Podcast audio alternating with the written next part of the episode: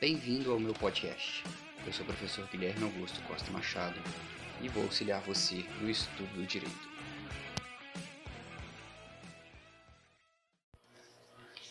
Bom dia, bom dia alunos, bom dia ouvintes.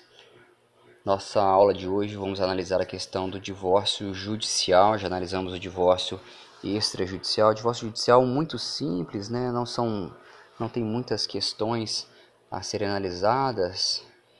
É, a, principal, a, principal aqui seria justamente a emenda constitucional 66 de 2010 que trouxe essas modificações para o Instituto do Divórcio, né? Tanto o extrajudicial, como já analisei no outro no outro áudio, quanto o divórcio judicial. A gente vai ter por base aí como doutrina Maria Berenice Dias, Flávio Tartucci, Nelson Rosenwald e é,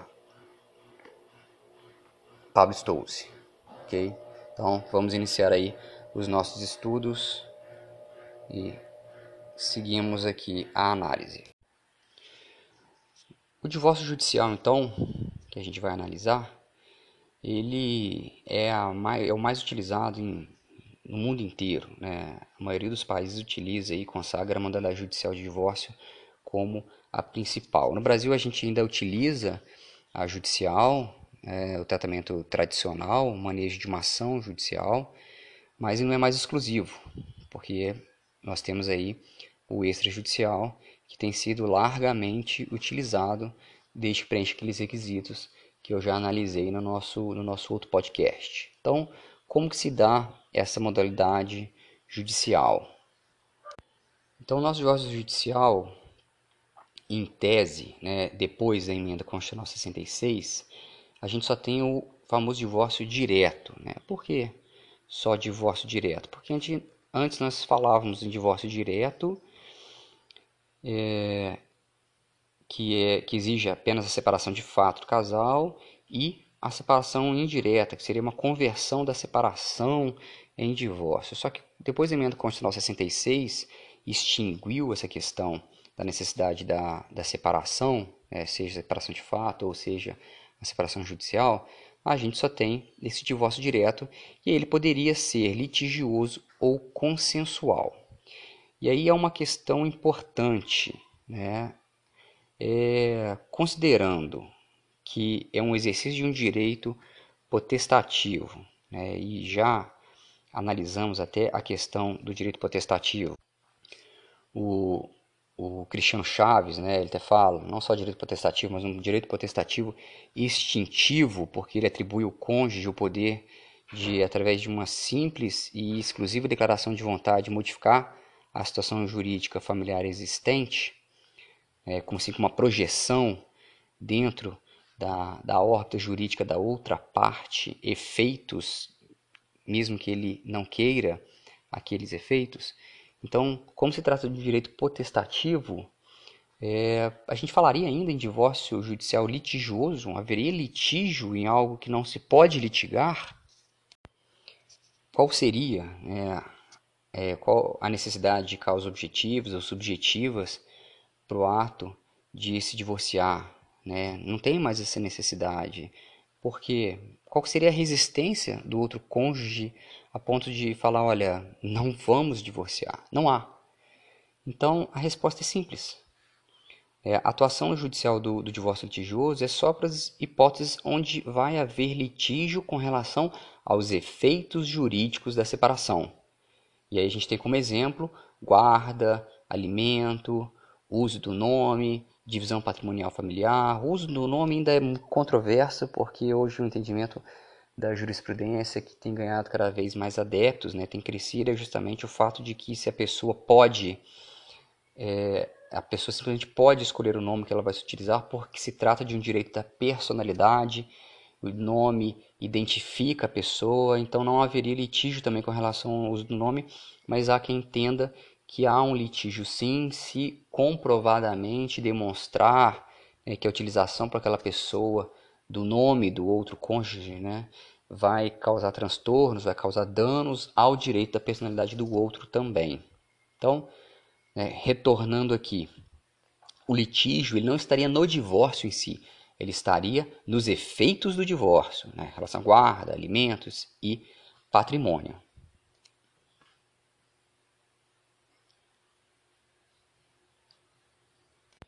Então, dessa forma, a ação de divórcio ela vai ter uma eficácia o quê? desconstitutiva, ação de divórcio, ou melhor, constitutiva negativa.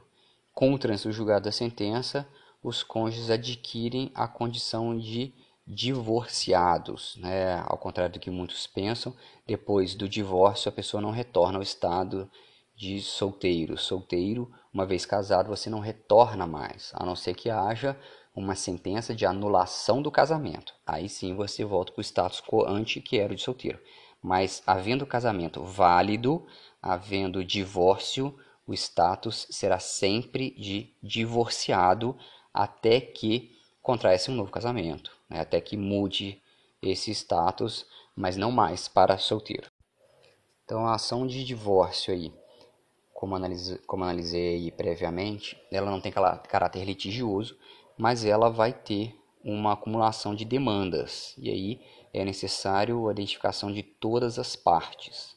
É, essa acumulação é indispensável quando se trata de filhos incapazes, ok?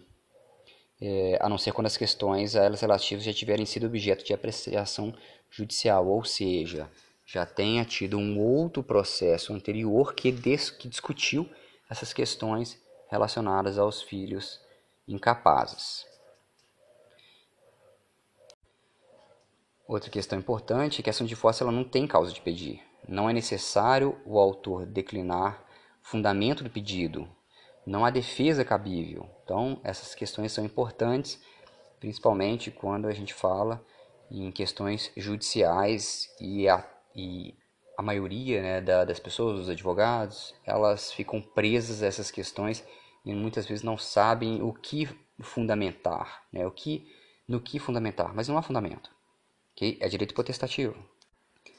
A Maria Berenice diz, ela é muito lúcida quando ela diz que culpas, responsabilidades, eventuais descumprimentos dos deveres do casamento não integram a demanda, não cabem ser alegados, discutidos e muito menos reconhecidos por sentença.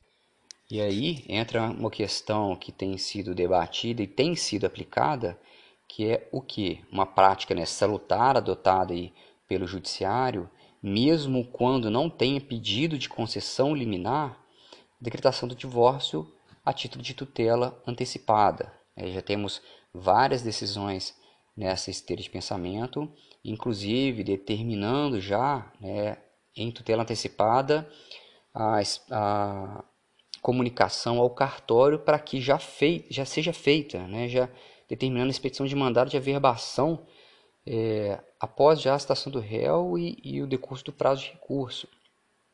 Então, isso não ofende o princípio do contraditório, até por ser admitida sentença parcial antecipada, né? Está lá no Código de Processo Civil, artigo 356, ok? Lembrando sempre, é direito potestativo.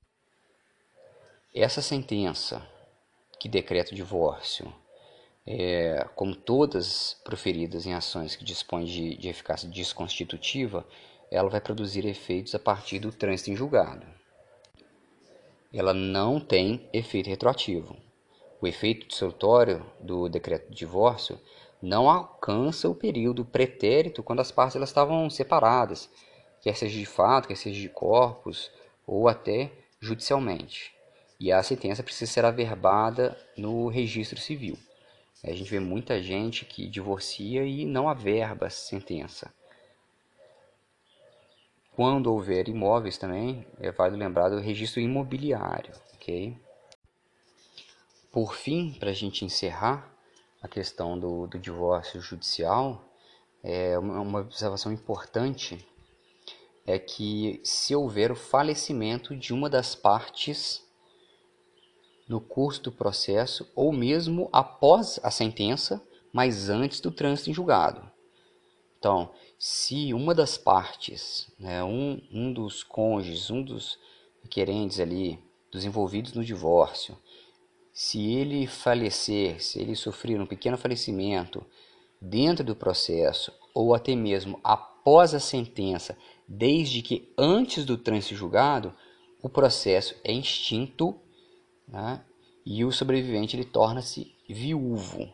Okay? Então, ali não vai ter continuidade do processo porque ação personalíssima e, portanto, intransmissível, de acordo com o que temos lá no Código de Processo Civil. Então, Código de Processo Civil, artigo 485, inciso 9. Só para a gente né, poder fechar aqui, que, que o inciso 9 diz? O juiz não resolverá o mérito quando, em caso de morte da parte, a ação for considerada intransmissível por disposição legal, que é o nosso caso aqui. Ok? Gente, agradeço aí é, o, o, o acompanhamento, agradeço os ouvintes, agradeço os alunos tá? por mais esse podcast bem simples, a questão do divórcio judicial e nos vemos no nosso próximo encontro. Bons estudos a todos e até a próxima.